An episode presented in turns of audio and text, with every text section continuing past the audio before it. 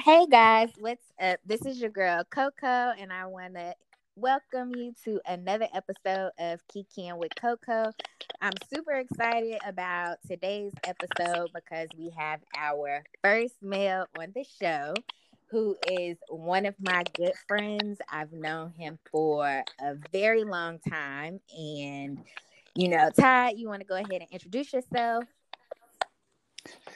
Hey, how y'all doing? I'm Todd. Uh, as Coco has stated, or better known to me as Crystal, uh, we have been friends for quite some time, been knowing each other for quite some while, uh, met each other in a very interesting stage of life. I think we was both just trying to figure stuff out, uh, as we all was in the group of people that we ended up meeting in the Air Force.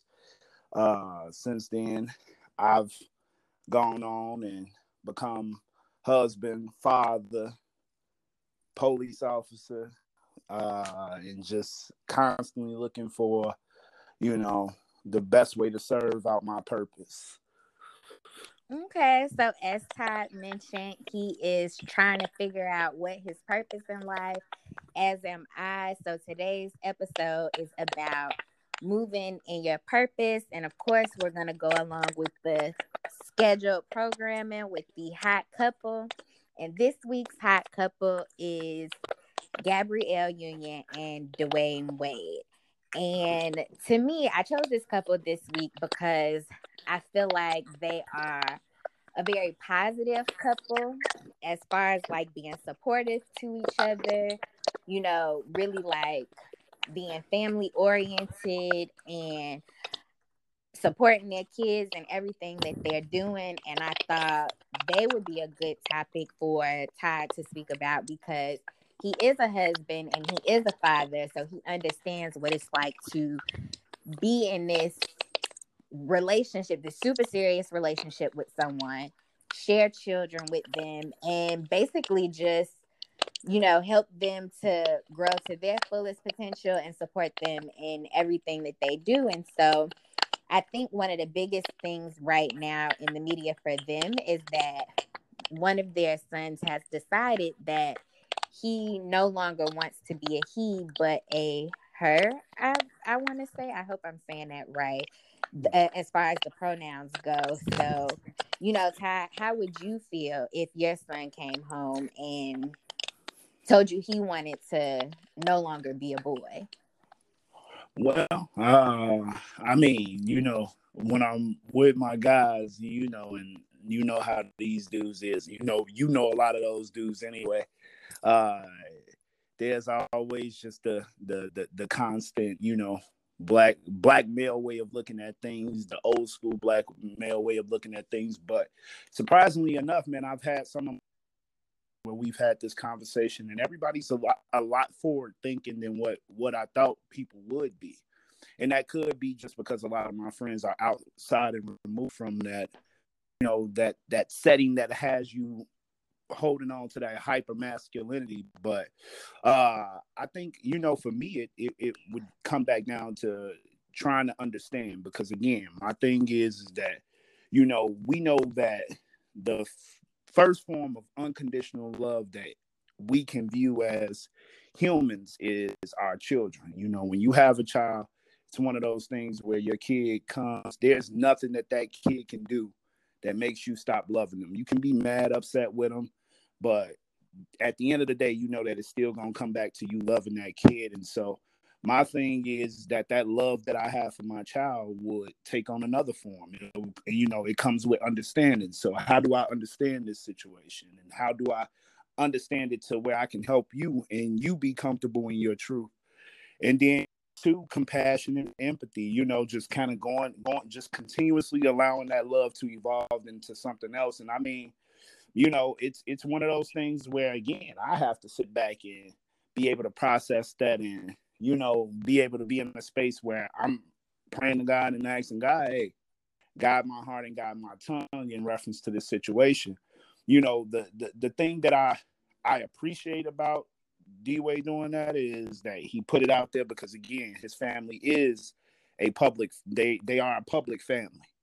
You know, would that be my way of handling it? No, because again, I, I wouldn't want to, again, protect my child as much as I could, can do. And I even think that there has been a situation where D-Wade has put that out there, but again, he's trying to change the narrative back to him and his struggles and him and, you know, her struggles in reference to what it is that they've went through as a marriage. And I think that that's super big because, again, you know, here it is that, you know, they, it's been said before that our legacy leaves, uh, our, our failures can leave legacies as well, too. And I think that with D-Wade, he's shown that, you know, hey, I'm still a man. I, you know, made a mistake. I had to own up to it with having the kid outside of the marriage. And, you know, I've seen that he's kind of brought that back to light, but people don't want to let that be a narrative now because, again, they so focused on this kid and, you know, they so focused on, well, if that was my kid, I wouldn't know this. But, no, nah, you know, if we truly want to sit back and look at something and grow from something, look at what it was that they went through and look at how she stood behind him in reference to that and, you know, handle her business, how her business. I didn't really hear people calling her stupid for staying, this, that, or whatever. They worked through it and they got into a better space, you know? And so I think that when we talk about relationships, man, that's extremely important because too often we see that happen and it'd be like, your your your homegirls or your dudes like, man, nah, you gotta let that go. Uh-uh. They didn't step out on you, got a whole nother bed of this. I ain't gonna be walking around like, nah. So I think that that's a, a even bigger narrative in what, what it is that's going on with his child. So yeah, I I agree that, you know, when you're in a relationship and say you have a break, and most times when you have that break, I don't know if it's a conversation that you had saying like, hey, I need space right now. Or if you just tell somebody like, yo, this ain't what I want. And then y'all come back later, you know, and decide that you want to work on the relationship. But if that was how that conversation was said, like, okay, he was at that time, he was able to go and live his life as he saw fit. You know what I'm saying? Mm-hmm. Unfortunately, he ended up having a child outside of his relationship, and once they got back together, it was something that she decided to accept. And I know a lot of older people, when you think about marriage and them being like, oh, I've been married for fifty some sixty some years, and I'm I could just imagine what type of stuff that they went through. And you always hear them saying, oh, y'all young people don't want to work it out. Um, you know, me and my husband been through so many things and I stood by him. And yeah. Nowadays people would look, a woman, a woman would be like, you stupid for staying with him or whatever the case may be. But I feel like older people understand the true word of what forgiveness is and moving on from what it was that caused y'all hurt. Well, I think that that's true. But then I also think that, you know, if if we start to factor in, you know, how things, how things and how society has changed, it's completely different, you know, because, again, now we live in the age where people think that they they they have a million and one options available to them. And, you know, in, in, in at the click of a thumb or at the click of a, a website or whatever the case may be. And that's what we've evolved into. You know, back when my great-grandmother and my great-grandfather was having their issues, he couldn't get on Facebook and go see, like, man, Betty Jean on that, over there looking good in a, in a little, you know, two-piece skirt or whatever the case may be. No, it was just, you know, this was what it is. And he might have had people in the neighborhood or whatever that, you know, might might have caught his attention or whatever. But at the end of the day, you know, their world was as big as Chicago was. It wasn't, you know, like, man, somebody over in Omaha, Nebraska that's, you know, looking for love and boom, whatever the case may be, and they able to connect with that person through social media or email or whatever outlet that they tend to use. But again, I get back into, man, yeah, times have changed. Um, and I think that, you know, the fact that people feel like they have these endless amount of options is what, you know, allow people to give up on it a little fast. And you know, and I'm one of those people where, again, you know, my, my relationship has continuously been tested with, you know, reference to just the, the way that I was brought up to think and, you know, understanding that my relationship was was based on a lot of what's not being done for me, you know, and mm-hmm. so it's just kind of like, man, and, you know, and in reference to what it is that you spoke on about breaks, man, we know, like, especially being young, and even now we still deal with stuff that we on too, but when somebody talk about taking a break, man, they like, cool. Everybody in that relationship goes out and gets reckless in whatever regard that is. You know, they going out, I'm finna go out with my girl, you know, then then took six or seven shots knowing the thing been drinking in about two years and know they about to be slapped. You know, mm-hmm. the the other side of it, somebody goes and, you know, they do the same thing and they, they look, look too reckless with it. And, you know, that mistake, you know, evolves into just going from being a one night thing to now somebody pregnant, and you got to forever that you got to look at in reference to that situation. And so, you know, unfortunately, that's what I mean, or fortunately, that's what it was that D-Way had to, you know, had to go through. So, mm-hmm. Well, I think that with their situation and being able to move forward and, you know, just make their family work, I think it's a testament that there are things that can happen within relationships, and you just have to really be willing to do the work. And I think that's what their relationship displays, is that, you know, yeah, we in the public eye, so what we're doing or how we live in our lives, I scrutinize just a little bit more than someone else's maybe. But, you know, we worked through it and we were able to get through it together and prosper, and now we just being supportive parents to our children, and we we moving on happy.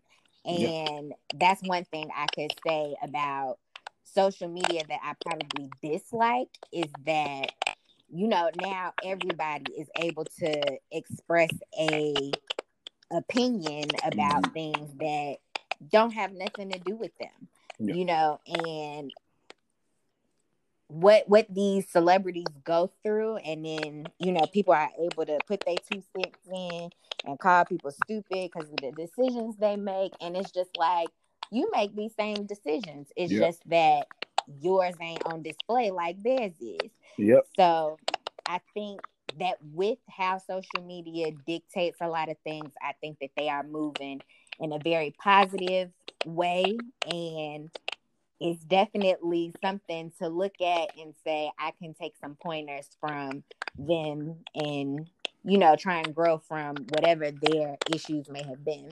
Yep. And I think, you know, too, it it shows how we're evolving as Black parents. You know, you know, growing up in a Black household, you know, kids didn't have no say-so. You know, like, mm. shut up, man. Like, hey. Don't you, you know, know I know it. Yeah. You shut up. You ain't got it, man. You ain't paying no bills around here. You ain't doing this. Like, we literally didn't have no voice. So when we get around mm-hmm. our friends, we putting on our fronts, like, man, and, you know, talking and repeating just like mama and them was. And I think for our generation, we, you know, we've kind of tried to that that whole thing down, because again, I know that my kids, you know, they know they know to do things within within confines. They ain't just out here reckless, but, you know, they're mm-hmm. given the ability to speak about what it is that they got going on. If they feeling some type of way, then let it be known. If there's something that's going on with you, I should be one of the first people you come talk to. Your mother should be the one of the first people you come talk to, so that you can get the right information that you need. Because again, we get back into when you control people, and you, you, you've controlled them for so long, and now when they're confronted with a decision where they have to make a choice and they make the wrong choice, it's because you haven't empowered them to use their mind to make the choices that they need to make them feel complete on whatever level that is, you know. And again, mm-hmm. like I say, you know, it, it, what life is about, life is about choices. And if I'm not teaching you how to make good choices, and I'm just controlling what it is that you do when I'm not around you, then that forces you to kind of sit back and hold on to whatever experience that you got. And if you have none, then yeah, you out, you out here having to make decisions where you falling flat on your face, or you doing something completely reckless. Like I said, man, I mean, I think we're evolving as Black parents, uh, you know, because again, we get back into, you, you know what that was like growing up in your people's house. Like, I mean, from mama, auntie on down, like a kid opened their mouth, say something, they smacking their lips right then and there. They don't care if it was mm-hmm. like the breakfast choice, like what you want to eat for breakfast. Uh, can I get? Uh, shut up, boy. Like man, nah, ain't, ain't, you ain't paid for nothing around here. You gonna eat these eggs? Like man, right. Mm-hmm. Yes. So I think that is going to wrap it up for the hot couple, Dwyane Wade and Gabrielle Union, and how they are parenting their children in a positive light, being supportive. And so now for this week's Cup of Cocoa, like I said before, it's all about moving in your purpose. So I have known Ty for about twelve years now. And over over this these twelve years, our relationship has evolved. And our friendship has, from the beginning, has always been good. Yeah. Um, some rough patches in there, but the friendship has stood the test of time. Uh, I remember the first time I met him, and most of my friends in the military may say that I have forced my friendship on them. Most of your friends in life, probably. Yeah, I, I have a friend from the second grade that said the same thing to me. And um, that first encounter, we was in Mississippi, maybe about nineteen and twenty years old. And um, so we was in within a group of people. Yeah. We just met. And I was like, oh, where you from? And he was like, oh, I'm from Chicago. I was like, me too. What part? And then he said the South Side. I said, me too. Whereabouts? And it just kept and, going on and on and on and on and on. I'm like, damn, man, I should know her. I was from like Virginia or some shit. Most people say he. Well, he says, and and another one of our mutual friends was pretty much like, I just talk too damn much. Yeah. And shout out Kitty L. But I will not man. go away. So shout out to Kev. Hopefully yeah. one day he on the show too, and he can tell you about how we met. Yeah. Shout out to Big Said, Kitty L. It's a couple dudes I know that's got the same story about Crystal Cotton, and that's just ugh. But go ahead. But what I can say is all of us that we met around that same time, we've evolved into just into so many different things. And I was the main one out of everybody. Like, uh-uh, I'm doing my four years and I'm getting out. And here I am, last man standing twelve years later. Everybody else done left me.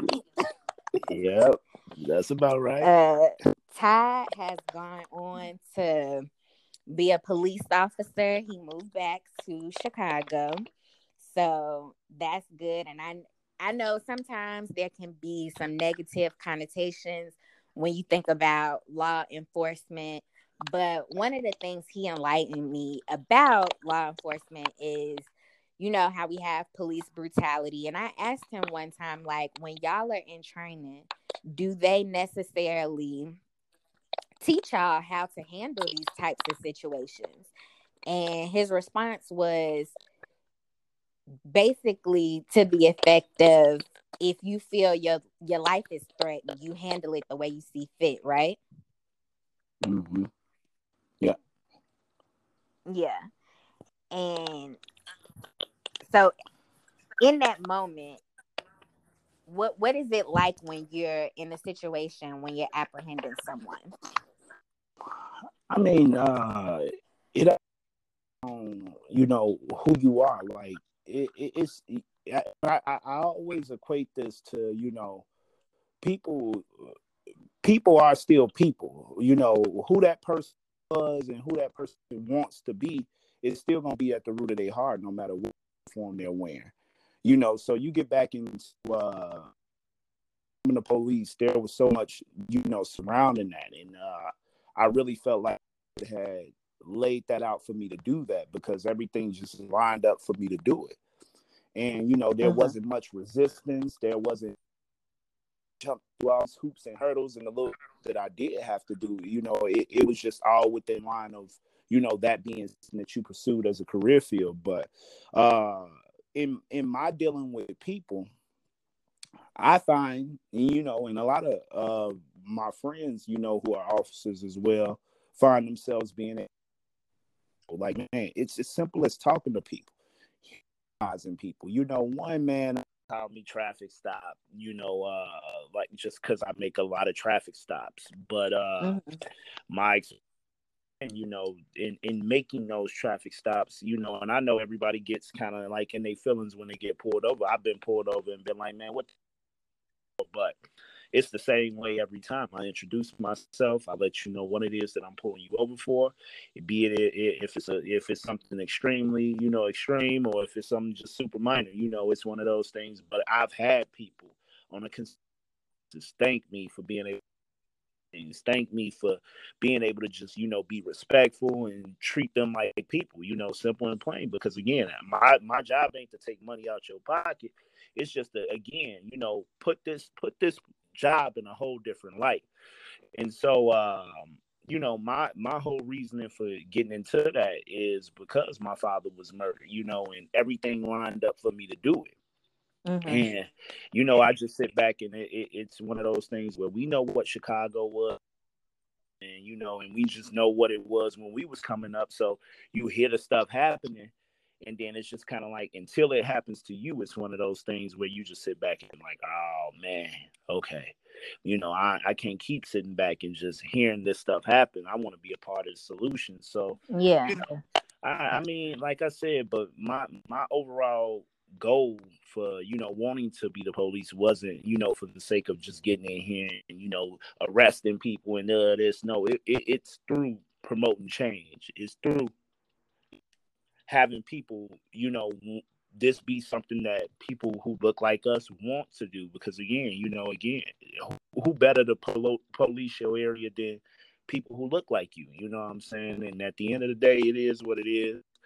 I, I hope that, you know, that that is being lived out, but I don't know, you know, at this point in time, I'm just kind of like taking it for what it is. And, you know, that that position has opened up some doors for me in reference to being able to mentor at, at the high schools. And, you know, and I've from that, I feel like I found my calling and, you know, wanting to pursue the mental health aspect of things, because, again, you know, we had a situation where, you know, we ended up bringing in a mental health um, service to the boys, you know, and they kind of, the dude before he even started, he was like, man, I'm not going to lie. It took me some time to kind of get this stuff. But uh, I, you know, I, the mental health profession really doesn't have anybody, you know, a lot of, a lot of black males or even black women in it, you know, to service this community, because again, they, you know, those are people who would be better suited, you know, coming from your background to be able to understand the issues and understand and and just at, at point blank period, be able to connect with you on a level that they not necessarily able to connect with you, you yeah. know. And so now that's just kind of where I'm at, man. And, you know, it's it's just letting God guide my, you know, guide my purpose. And, you know, it taking on a different life. It's constantly turning into something different. And, you know, I love that because it, it just never allows me to get comfortable. Mm-hmm. Okay. Well, I think that's a a good way to put it out there. And you know what it is that you get from being a police officer and what led you to becoming a police officer. I don't think um, often enough we hear Black people speak about their journey as far as being a police officer. Like, you see them and, you know, of course, like on my social media, there are people that I went to high school with who are now police officers. And um, there used to be a police officer at um, my elementary school that worked there. Him and my mother were actually friends. And so every now and again, I, you know, come in contact with him, and I know he has um, brought up, like he mentioned to me before, like if I got out the military, you know, he would put in a good word for me to become a police officer. I'm like, police officer? Hell no. Like, oh, no, no, no. Like, uh-uh. Oh, no, no. Once I get out the military, I will not be nobody's police officer. I don't intend to run up behind nobody in no shape, form, or fashion. Like, I don't want no job that's going to consist of me needing to be physical with anybody. Like, like I told the recruiter when I went, I want a desk job, work Monday through Friday, weekends and holidays off, air conditioner in the summertime, heat in the winter. Like, mm-mm. no, no. No words hey, needed. Appreciate it, though. Hey, I, you know, and people can't flex on things that you want, man, you know, and I mean, but you even yourself, you know, and I know Kev and, you know, other people that I've had contact with early on in life, like, they wouldn't have never thought that this would be something that I would be doing. I'm saying, like, not at all. Like, man, like, okay. Like, what? Like, uh-uh. I don't know. It. Real far-fetched to me that this is the path that you went down, because I remember a point in time where you were saying you wanted to be a U S Marshal. Yeah, yeah, yeah. Mm-hmm. Some federal stuff, but I mean, you know, one, I'm, I'm like, man, at this point, at this point in life, you know, you just kind of start to just sit back and um, understand that, like, man, you know, there ain't no time to be wasted, you know, and like, man, and one, I got a twelve-year-old son, so, you know, when I'm out here and I'm um, patrolling the streets and everything, and, you know, and I'm seeing that, you know, this is, this is a vast majority of, you know, what, what people might call work is that, you know, you're dealing with a lot of, you know, young African-American males or young Latino males. And, you know, and it's just one of those things where, again, it's just like, man, okay, well, how do, how do you get to a point to where I don't make, you know, like I'm able to be a little bit more proactive than reactive, you know? So mm-hmm. hence the, hence where the mental aspect comes in at, and it's just kind of like, okay, you know, and in reference to me approaching my group, the group that I ended up becoming a part of, I came to them straight up, told them where I was from, told them what it was that I had been through, and I asked to be a part of their group. I didn't come in trying to bring something to them. I wanted them, I wanted to, them to make sure that they were in control of what it is that they got going on, because like I tell them all the time, the group is only as good as they make it out to be. And so, you know, mm-hmm. they they accepted that. They took me in, and then when I told them I was the people, a couple of them were like, oh, the people, like, hey, man, but oh, you so know, this is the group that you meant, the group of boys that you mentor. Yes. And so, mm-hmm. uh, and, you know, in, in dealing with that, you know, and it, it's like, again, we, we able to, one, understand, and, you know, I'm able to understand things from their level, because, yeah, even though I did grow up how they grew up, things have changed a little bit, you know, like their attention span ain't even what it used to be, like how it was for us. And, you know, and the way that they take in information is different. You know, they everybody's on their phone. Everybody got headphones. Everybody, you know, just completely zoned out, where it was where, you know, we didn't have phones. We had to talk with each other. We each other, you know, kind of build those relationships up. So, yeah. you know, and and now I just constantly, man, like that, you know, that part of my job and that part of what it is that I do, man, I love the most. I, you know, I get I get so much joy out of that, because again, like I say, I do see my son in these boys, and the ga- same game that I'm giving him is the same game that I'm giving them, and you know, and hopefully it's just touching on something that they parents are, you know, trying to shoot down to them, or people that they encountering in the neighborhood is trying to shoot down to them, and it's just like, had you asked me if this is what I would be doing ten years ago, no, because I valued something different. You know, again, mm-hmm. we all want to get out, get out, get out of where we from. We all dealing with the, the the demons of our parents and the what it is that they tell us is important. And so I was chasing dollar, just a uh, dollar, just like everybody else, mm-hmm. trying to come up on some money like everybody. Stop doing that and just really enjoy, you know, joy, enjoy doing the work and getting up and going in and doing work and kind of making your day be what it is. And it's just, man, everything else fell in line. Yeah. Like, for me, I know, um, I think, yeah, it was at my ten-year mark that I had decided that, you know, because they say in the military, like, ten, ten-year mark is your halfway mark, is make or break. And all the way up into that ten-year mark, I was like, I'm breaking. Yeah. And then at that ten-year mark, I also made E six. And so it was kind of like, maybe there's something else that I still need to do while I'm in.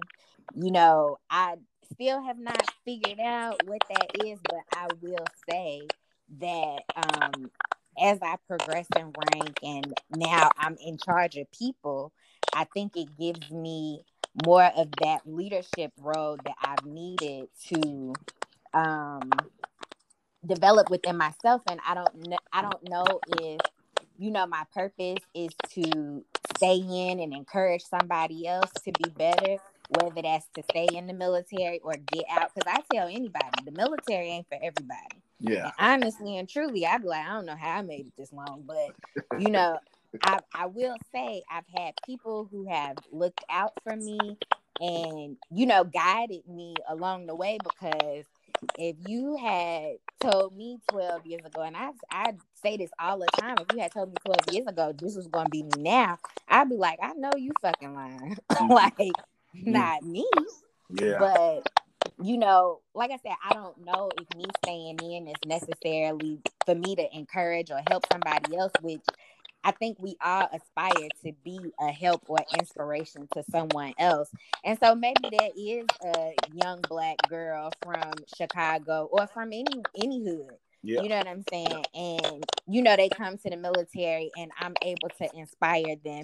You know, I, I can appreciate that. Like, I did have one of my airmen one time tell me, I think it was at one of her promotion ceremonies, and she was making E four, and she was like, you know, I aspire to be like Sergeant Cotton because she be getting folks together. And I'm just like, me?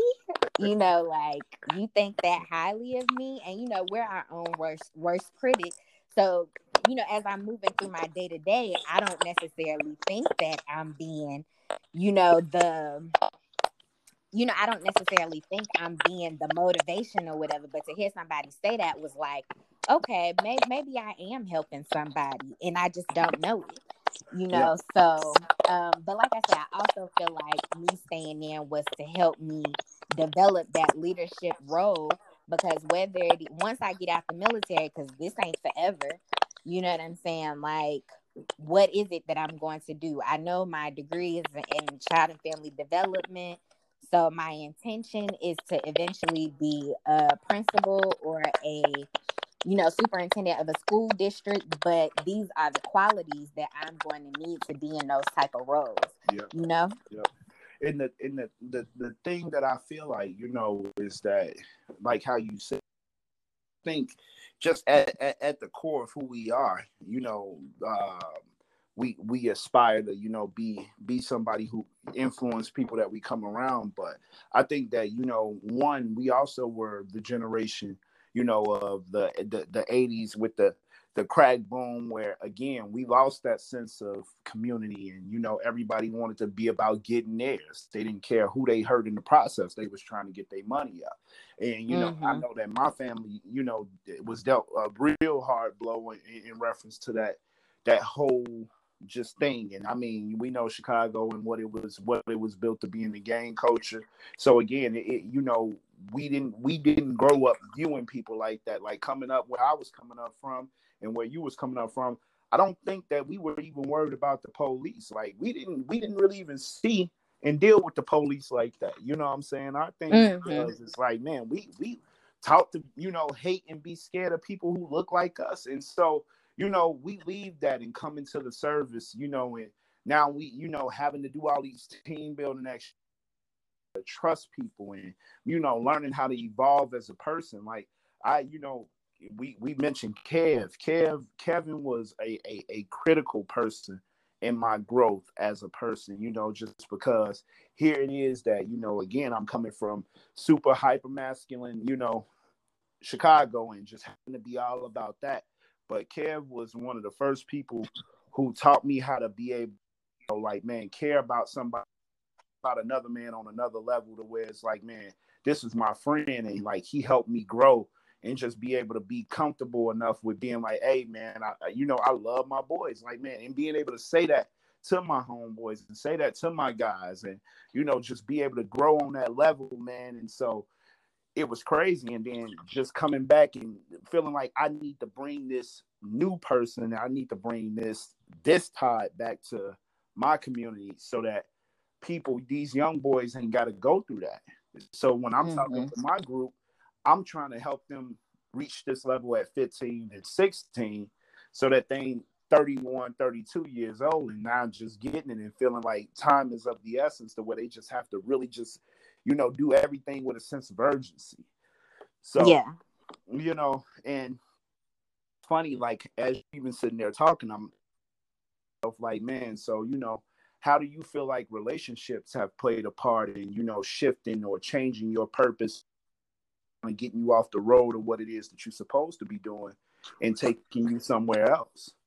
ooh, ooh, ooh. Now, you know, uh, relationships, whether they be romantic relationships or, you know, friendships that I have built over the years, um, what I will say is being at my first base in Little Rock, Arkansas, um, it was definitely not a place I would have ever thought I would live, because when I got them orders, I was like, who lives there? Why would they send me there? But it was a place that I needed to be. I feel like the people I encountered there helped me grow so much. And even I feel like for every person I have fell out with at that base, I have created some type of, I feel like I will forever have a bond with those people, you know, because they were a crucial, uh, they played a crucial part in me being who I am today. Mm. Um, you know, I I had my first serious relationship at that base, and I feel like I really, I feel like I was put through the ringer in that relationship. Mm-hmm. But it was so meaningful to have that relationship. Like, I I had a best friend in that relationship. Like, we had so much fun together. And then, I mean, in them moments where it was rough, it was rough. You know what I'm saying? But I grew so much from that. Like, just learning, like, the basics of what it is to be someone's partner. Yeah. Um, being twenty-one, twenty-two years old, like, as a kid, no one teaches you how to be in a relationship. Nope. You know, and especially, like, growing up where we grew up at, like, yep. being in a two-parent household wasn't a thing like that. Like, I had friends that had parents that were married and together, but they wasn't, it wasn't the relationships you saw in Claire and C- Cliff Huxtable. You know what I'm saying? They were very different. And if you did see people was married, they wasn't married at like eighteen. I mean, outside of like grandparents and people around that age frame, like adults wasn't married. They was just like shacking up. And then maybe at forty, they like, oh, I've been with her for oh so long. I decided I'd go ahead and marry her. You know, like they done had kids together. Lives been intertwined for years. And just at forty, decided to get married. So it was really like just having to teach yourself everything from, mm-hmm. from the jump. And so, um, you know, like, Like, like I said, I learned a lot from that relationship. And did, do I feel like I reached the ultimate know all about relationships from it? No, yeah. Because everything was different. You know what I'm saying? Infidelity was a big thing in that relationship. And then once I had moved on to another relationship, it was like, okay, we ain't got the infidelity issues. Everything else should be able to be conquered. You know what I'm saying? But, you know, that relationship taught me that, you know, other issues can cause bigger wedges than infidelity, mm-hmm. you know, and, you know, just taught me, like, it really taught me, like, when you in these relationships, you can't work on it all by yourself. Mm-hmm. You know what I'm saying? If that other person is not willing to put in the work and the effort, yeah, um, It, the relationship is not going to be what you need it to be. Yeah. And that is one of the biggest things I have learned from my relationships with men, and then when I think about my friendships that I have encountered and the friendships I have lost along the way, mm-hmm. um, the friendships at that time, like when I first came in the military, I definitely feel like just growing pains, yeah. you know, yeah. understanding like everybody ain't where you from, you know what I'm saying? But those French, those friendships that I did have, like I created some, like, like I said, I feel like I will forever have a bond with those people. Um, I know I can be put in a room with those people today, and whatever hostility I had towards them back then, or vice versa, I know that those those feelings are not there now. And um, you know, like just dealing with, and it's crazy. Like now, I can say dealing with younger people, because in the military, we got people that's eighteen years old, and it's just like, ugh, like ten years ago, yeah. I was in the military. You know, I was an adult ten years ago, and you was a child. Yeah. You know what I'm saying? But like dealing with those people, and you know, just seeing how they interact within their friendships, and it's just kind of like this deja vu all over again. yeah, yeah, and and and I think that, you know, everything that you said is extremely important. You know. Because again, you know, I your your purpose is, you know, sometimes not just going. And I mean, for some people, it does come to them when they alone into themselves. You know, I think about like people like Kobe Bryant and them talking about, man, like, yeah, I used to just sit with a basketball at five or this, and you know, and I'm like, damn, man, you you find a bit envious, because again, you like, all right, well, you know, that that did used to be a dream at one time, but sports ain't my thing no more, you know, and like life is super real, you know what I'm saying? And like mm-hmm. actually growing up in spaces that we grew up in, and you know, life got super real, and it got super real fast, you know, and mm-hmm. it went from, you know, having your mama there for me, and then my mama being gone for five years, and it being one of those things where you just constantly felt like you never belonged somewhere. You go like little family events, and everybody got their mama there, and or you know, dad there, and you just there, and you with your great grandma, and you know what I'm saying? And like, man, and you know, when the question come up, hey, how your mama doing? And you know, it's like, man, it's just felt like this stain almost. And so, you know, you just walk around, and I know that I walked around angry, just kind of never knowing what my place was. And even then, you know, and I call it the middle child syndrome, you know, and I got three.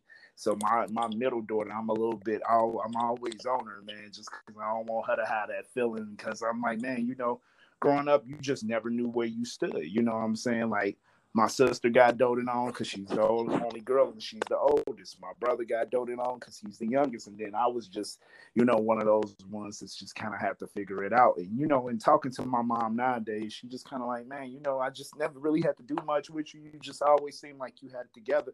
And that was, mm-hmm. the furthest from the, that was the furthest thing from the truth. Because, again, I was just figuring it out as I went along. And, you know, and my, what it was that I kind of took on the identity of where where it was that I was at at the time when I was kicking in with my older brother and them, you know, and they all got three, four years on me. It went, you know, went from me being all about football and sports to growing up a lot faster and, you know, doing what it is that my brother and them doing, smoking weed, drinking, kicking, mm-hmm. and then, you know, kind of making that a part of my makeup. And then it's yeah. just like as you start to go through life and you go through life on your own terms, people start to challenge, you know, the things that you subscribe to, the things that you feel like are a part of you. All the way at that and tell you it's okay to be you, you know. And so Lil Rock was definitely played a critical part in that, that, that growing up.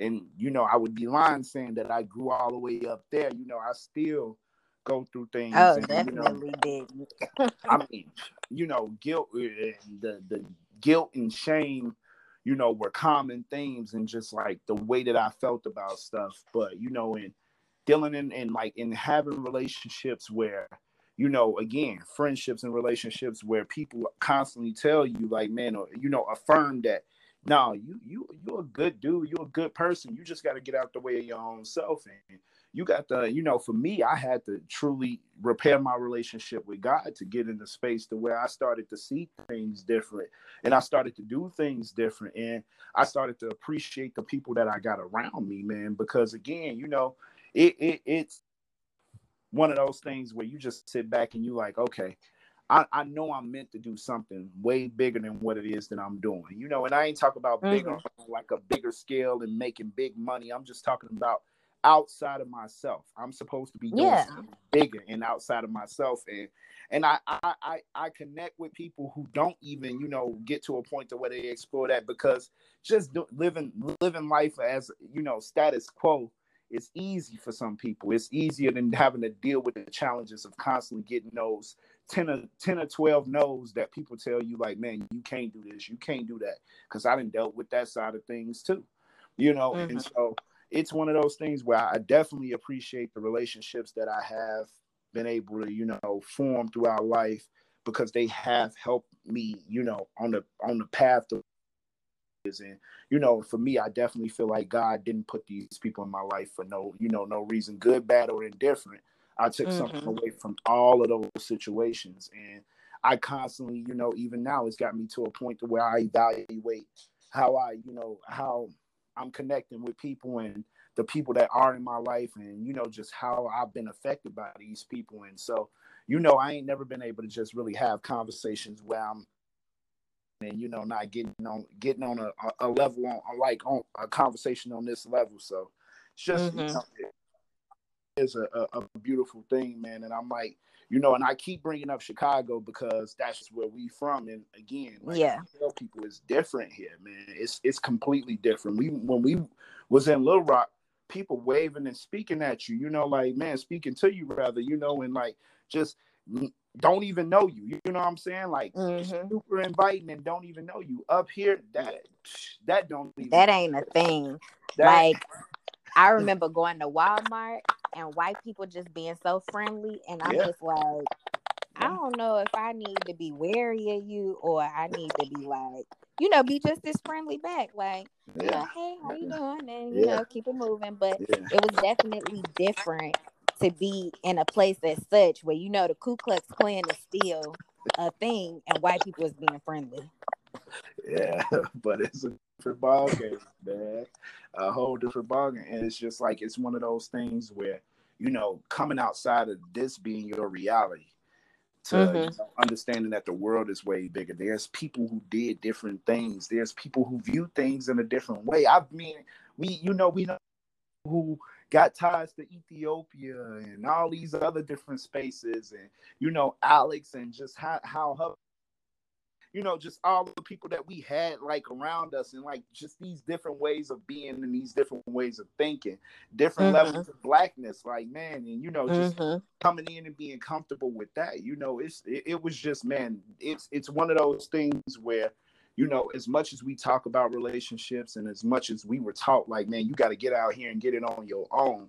No, mm-hmm. that's that's not how this works, man. Like, yeah, it's definitely the relationships that you build with people. And honestly, like, like being from Chicago, like everybody, like females, I mean, even the bougie ones, you know what I'm saying? They got some, some hood to them, you know what I'm saying? And like just meeting Alex and, you know, her family being of Jamaican descent, like yeah. just hearing blackness from a different perspective, you know, yeah. and she she was that pro-black.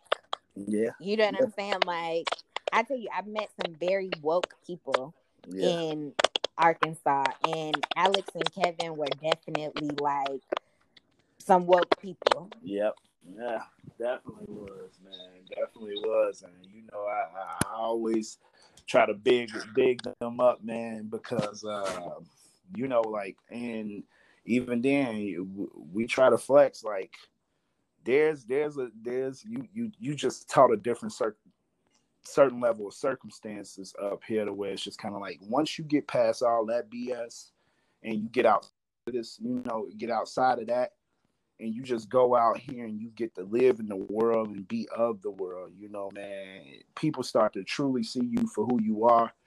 uh, it's it's a beautiful thing, man. And, you know, and it's one of those things where, again, you know, I, I, I think that that's what sparked your interest in traveling, you know, getting outside of this place and, you know, just kind of understanding that there's different ways of viewing life and, you know, there's different ways to appreciate things. And, you know, mm-hmm. again, because I think that, you know, growing up here, man, on that day, like, you know, when, just worried about how that time is going to come. Like, when it, when your time comes, how is it going to come, man? That ain't no way for any kid to be living. That ain't no way for any person to be living, point blank. Mm-hmm. So I just... I back. know. I know for me, like, you speaking from a male perspective. Oh, yeah. Like, from a female perspective, for me, it was not like, when is my day going to come? Yeah. It was just hoping and praying I ain't end up pregnant like the rest of these girls. Yeah. Yeah. You know, and... I, I feel like because the person I am, like, I don't necessarily know if I don't see myself as being too far-fetched from what I am right now. Do I think I may have had children at this point? Maybe so. I I don't know. I think, and I, I say maybe so just because if I wasn't in the military, I would have more time to dedicate to a relationship. You yeah. know what I'm saying? Um, and just the space that I, I'm in, I will say being in the military has um, allowed me to grow in being alone. Okay. You know what I'm saying? Like, with the stigma of, you know, nobody want to be by themselves, you know, whatever. But I think you need to know yourself in order to be in a relationship with someone. And that's one of the things I feel like being in the military has afforded me. It's allowed me to know myself because I do spend a lot of time by myself. Yeah. You know what I'm saying? Like, yeah, people see me on Instagram, like, partying and traveling with my friends. But when I'm up in this house, I tell you, I'm like a hermit. You know yeah. what I'm saying? Like, I remember when I was in Korea, I used to get text messages on Sunday night like, are you alive?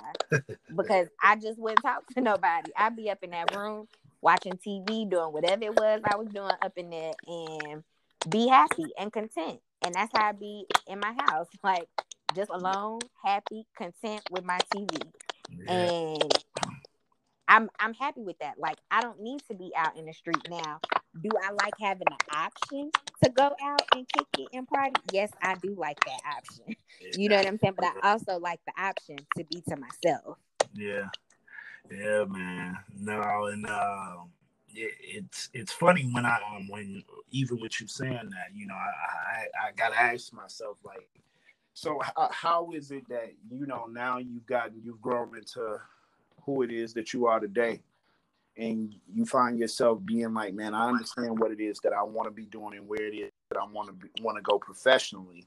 How do you space to where you able to, you know, potentially end up doing the relationship thing where somebody aligns themselves with your goals and, you know, what it is that you got going on? How does that even look nowadays?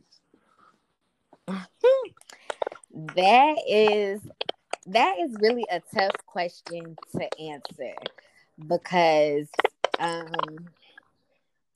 I, one thing I feel like I need to do now is date date men outside of the military.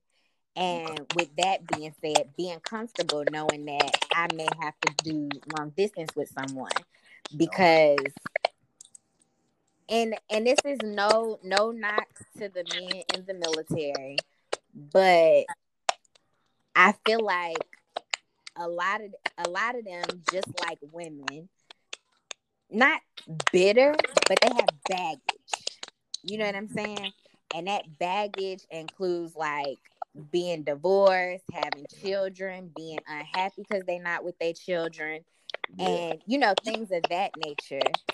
And me, like, yes, I've been divorced, you know what I'm saying? But at the same time, I I have moved past that situation, and sometimes I don't find that the men have necessarily dealt with the stuff that they need to deal with.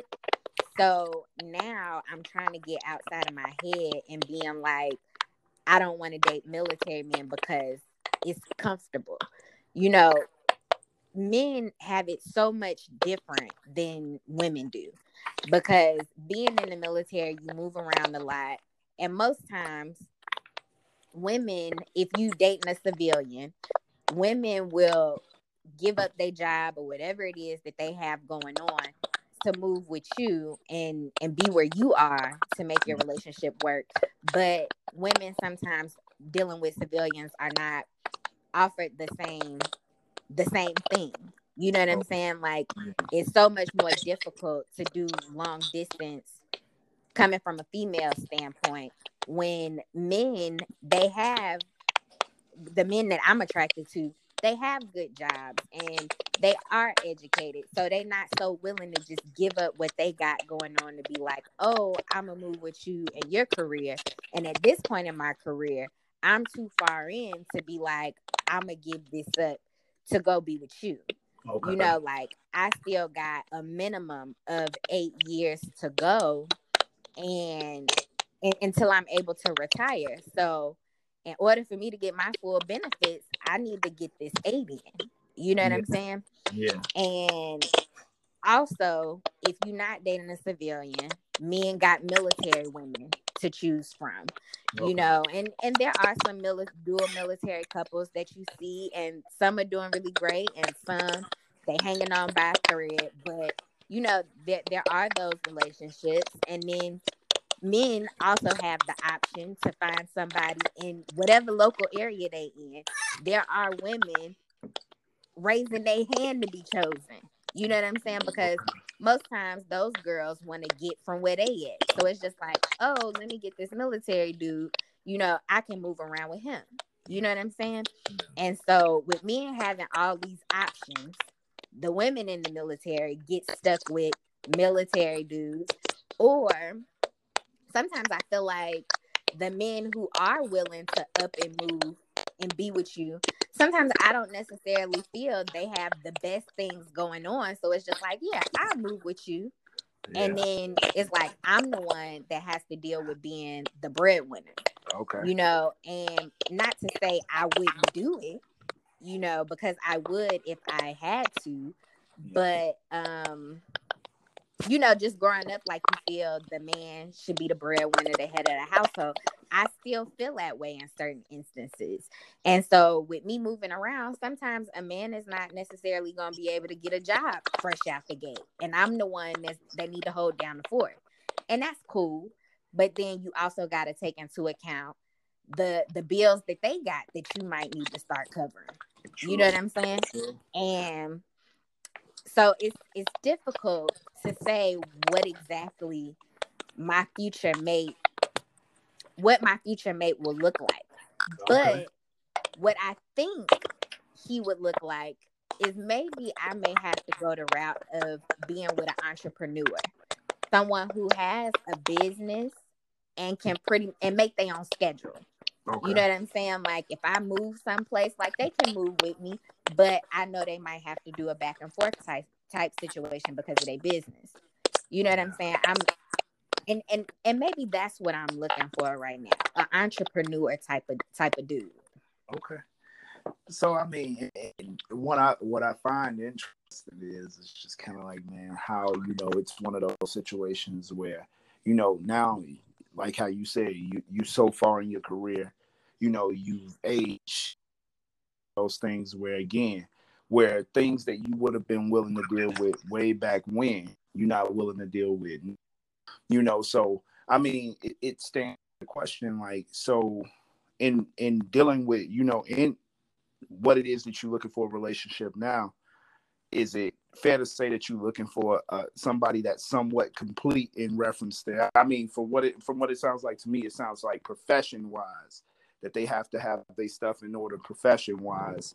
But, you know, are what is it that you're still looking for in reference to that person and being in that relationship with, you know, because outside of the profession part, they can have the profession, but still, you know, come into the relationship with a whole lot of B S. Um, as I get older, every man you encounter just about got kids. So kids used to be a no-go for me. But now it's just like, okay, I can deal with being a stepmom, but you All need right. to be willing to give me children. Okay. Because I don't have children and I do aspire to be a mother. Yeah. You know, so it's like, okay, you got kids and you want to date me or potentially be serious, marry me, then you need to be open to having children. So that's one. Two, I need you to understand, like, I, I think we, we throw it out there all the time, like, oh, every day is not going to be perfect.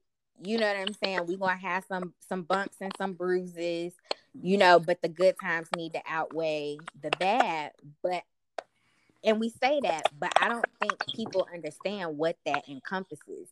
And in my marriage, like I said, infidelity was not an issue, but there were other things that came up that I didn't think would be big issues, but they did become those issues. And so it's just like, I need you to want to understand what compromise is and to want to work work through the shit, because I'm open to compromise.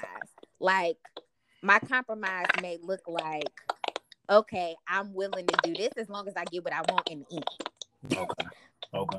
But, you know, work with me. You know what I'm saying? I'm trying to meet meet your needs, meet my needs, you know? Yeah. Um. So that's two.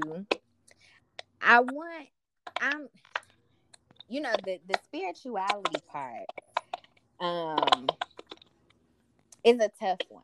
Okay. Because I believe in God. I believe that Jesus is the Son of God, the Holy Spirit, uh, the Holy Trinity. I believe in that. You know what I'm saying? But do I go to church every Sunday? No. You know what I'm saying? Do I sit and read my Bible all the time? No. But I do, a lot of what I do encompasses my relationship with God. You know, I pray to him. I speak to him when I'm talking to other people that are going through a rough time. You know, I bring up God and, you know, tell him to, like, lean on him in their, their time of need. You know what I'm saying? Because I know I do. Um, and I think, I think having fa- just faith, have faith in God. I don't, I need to be with a Christian. I, I know he need to be Christian because I'm Christian. And, like, in that sense, I feel like we need to be on the same page, at least have faith, mm-hmm. you know? Um, you ain't got to be super into the church, you know, because I believe church is wherever the people are. Mm-hmm. You know what I'm saying? You don't have to be in a a building that is called a church. You know what I'm saying? Just like me and you sitting here right now having a conversation and we talking about God, this is our church. Mm-hmm. That's that's how I look at it. You know what I'm saying? Like, yes, you should want to fellowship with like-minded people, but sometimes people not ready to take that step. You know what I'm saying? And right now, I probably say I'm not in that space to want to be in the actual church, but, you know, and, and maybe my future husband is what's gonna lead me back to the church. I don't know, but that's where I'm at right now. Um so yeah, I think th- those are some of the, like, three of the important things I know need to be of likeness. Okay. I mean, and so, you know, I think for me, in reference to relationships, is that when I did start, I had, you know, my children young and, you know, ended up having a family young. So, you know, there, for me, there's never been this, this, this choice between family and career. And they kind of, my, my family's always been a, a situation where, you know, I had that and that, that is what it is. Have I always made them number one? Like, no. And that just, that, that's just a growing pain that I've had to deal with. And that's something that I've just const- constantly battled with, you know, in reference to, again, like we say, we never had that template to know what it is that we needed to model with. you know, and that that that family matters and all that other stuff that we used to see, man, that was just so far-fetched from reality that, you know, again, it was just kind of like, okay, we did, you know, did things our own type of way. But so my thing is, is that, you know, my family is, you know, continuously evolved into the number one, you know, thing that I, I need to focus on in, in reference to that. And, and still, you know, like I told you, repairing my relationship with God has been at the forefront of what it is that I do now. And like, honestly, putting him in his place in reference to our relationship, you know? So again, mm-hmm. I, I find myself just kind of being in that space right now where it's like my purpose is always aligned with what it is that my family needs as well too, you know? And I think that they played a lot into, you know, shaping and molding my purpose, because again, you know, here it is that I told my kids that I was leaving military to go and be the police. And it didn't happen overnight. I, I had to go and, you know, deal with some growing pains in reference to that. I think I, I had to go through a humbling process and just get to a point before I got that call. And then out of nowhere, it ends up happening. And it was just kind of like, man, my kids got to see, hey, well, Dad said he was going to do something and it happened and he doing it. Like, man, like, okay. You know, like, you know, faith with action is one of those things that's real. You know what I'm saying? Like, mm-hmm. praying for something and, you know, work at diligently working towards it is real. You know what I'm saying? And so it's just that, that, that part of it when, you know, especially when I talk to you, you know, and I, I, I find myself on the ask, like, has there ever been a situation where you were confronted with the, the, the choice of choosing uh, relationship and family over what it is that you wanted to do career-wise? Have you ever been presented with that choice, or is it one of those things where you just kind of been going on the path that you me- you were meant to go on? Um, I think I up up until um I got married, I struggled with being in the military and being single and wondering if if I was ever meant to be in a serious relationship with somebody. And then when I got married, it was like, oh, oh my God, I'm a wife.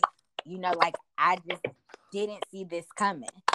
You know what I'm saying? Like it it was a different feeling, I think, to in that at that time to feel like, you know, I'm a wife. I'm on the path to having something that I really want, which was to have my own family. Um, and at the time, he and I both were talking about getting out of the military. And he went ahead and did that. And here I am, still here. Okay. But, um, and even, even after we divorced, we had a conversation one day about possibly getting back together. And he said to me, now is not a good time because I'm getting out of the military and you staying in, which here here lies again, you know, somebody basically willing not to, not willing to give up what they had going on for me. Okay. Because in the military, up until the day you separate, you have the option to change your mind. Yeah. You know what I'm saying? So even though he had made his decision that he was going to get out the military, he could have gone and told them no, but that was not the case. Okay. So um, I think that that is one of the things, like I said, up until getting married, I struggled with is feeling like I will always be single because I was in the military. And after we got divorced and, you know, I had moved past that situation, it was one of those things where I had just kind of decided I'm going to live my life as it comes. Okay. You know, all these long-term, you know, um, long-term goals that were not within my control, I basically just said, I'm not going to put that pressure on myself. Uh, because even coming into the military, I chose the job that I chose because I didn't want to deploy. I wanted to be able to be a family when the time came for me to have a family. yeah. and not it always be, oh, I have to go because of my job. But, and then I find myself unhappy in the job that I chose because the life that I chose this job for is still not here. You know what I'm saying? So it's just like, I'm kind of stuck in a job I don't necessarily care for. Yeah. Um, based on the decision I made on on a on a on a wish and a prayer. Okay. And so everything else that I do in my life, like I can control school, I can control how my career goes. You know what I'm saying? Like, yeah, it's somebody that gotta stay above me, but I also know that it's within my control to do what I need to do to make what I want to happen happen. You know, okay. um, that's within my control. How I handle my money is within my control. But when it comes to dealing with relationships, that's not in my control because it's literally contingent upon somebody else and what they feel and what they want. You know what I'm saying? So I can't force those type of relationships. And so with that being said, I've just decided that, like I said, I'm going to live my life as it comes. You know, am I actively seeking a relationship? At this point, I feel like I'm open to being in a relationship. And, you know, when it when it happens, it'll be the right circumstances. Okay. Well, that's fair, man. And I'm I'm I'm sorry if I, I I've the, the interviewee is turning to the interviewer, man. I, I'm one of those people that I, I again I get get questions in my head as we start to talk, and it's just kind of like, man, I can't I can't let that go. I, I I really would love to hear your point of view because one, again, you're talking to somebody who hasn't been out in the dating field, and like, man, I mean, dating is completely changed, you know, in reference to what it what it used to be, man, and like it's just it, it, it's it's a completely different ball game, and so I really don't have no perspective on it because is that you know again you out here living life, you living life in different different places and different times, and like just even to break down the military men and how you you're left with that just being the only option that just gave you know.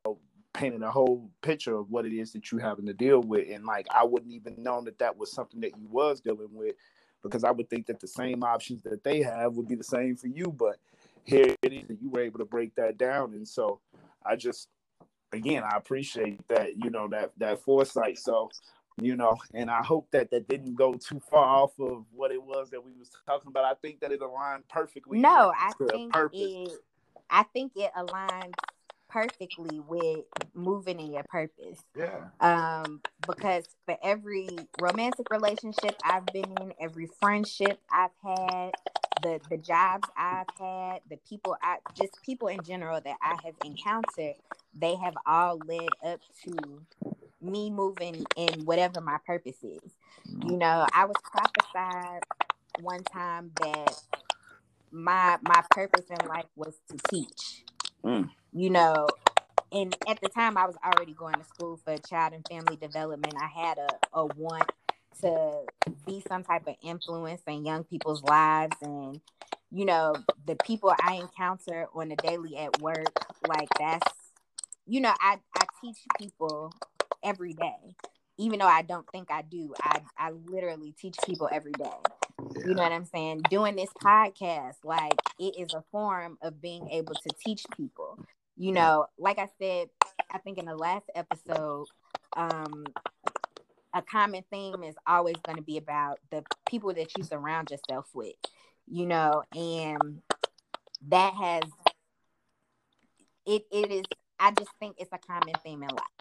You know what I'm saying? And also, not only the people that you surround yourself with, but being able to learn what self-love is. And so that is what I ultimately want to do with this podcast, is just show people like what growth is, how, how to grow, you know, as a person, as a whole person. Because the goal is, yes, we, we all want a companion in life, but you can't depend on your significant other to be that happy place for you or to complete you. Yeah. You know, I think um I don't know if it was like a Hallmark thing that make made this phrase pop, you know, made this phrase popular, but you know, you make me whole or you complete me. And that's not how it should be. Your spouse should not be what completes you. You should be a complete person already, and they add to you. So, um, you know, so this this podcast is a form of teaching people. So I know my purpose in life is to teach. Um, and it's just the di- figuring out the different avenues that I can do it in. Yeah, and man, listen, I, I I definitely appreciate you for allowing me to be a part of it. Uh, you know, and again, I, I hope that, you know, I was able to speak on some things and, you know, kind of shed some light on some things from a different perspective.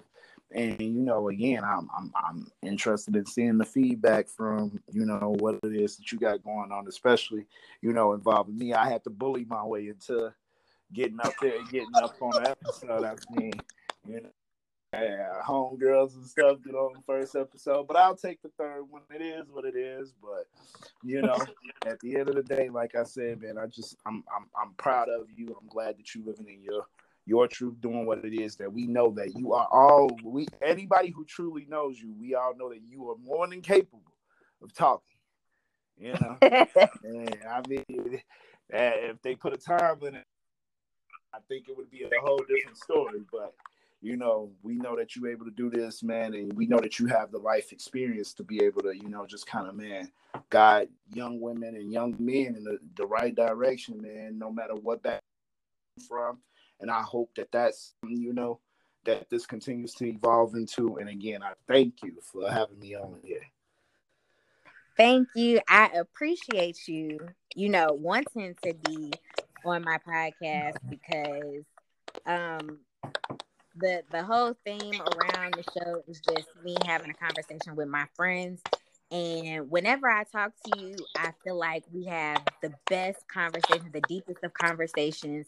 And I wanted other people to hear what it is that we talk about and, you know, what things mean to us. And you being on this show, it probably allowed people listening to get some insight into the type of person that I am. Um, because I haven't really gone too in depth about where it is, what it is that I'm from, where I'm from, yeah. You know, what it is that I do for a living. I kind of just, you know, started it and was like, I'm here, you know, whatever. And so I can appreciate you um, coming on, asking me these questions, because it's not necessarily stuff that I would uh, throw out there. So I think in this episode, people get to see a little bit more vulnerability from me. Um, and set a precedence for the rest of the show. So I appreciate you for being a part of this. You know, I appreciate the conversation that we had, and I hope the people listening gain something from our perspective and how it is that we're moving in our purpose, and hopefully it inspires you to figure out what your purpose is if you have not already figured that out. And again, thank you all for listening. This has been another episode of Kickin' with Coco, and can't wait to hear your feedback, and stay tuned for next week.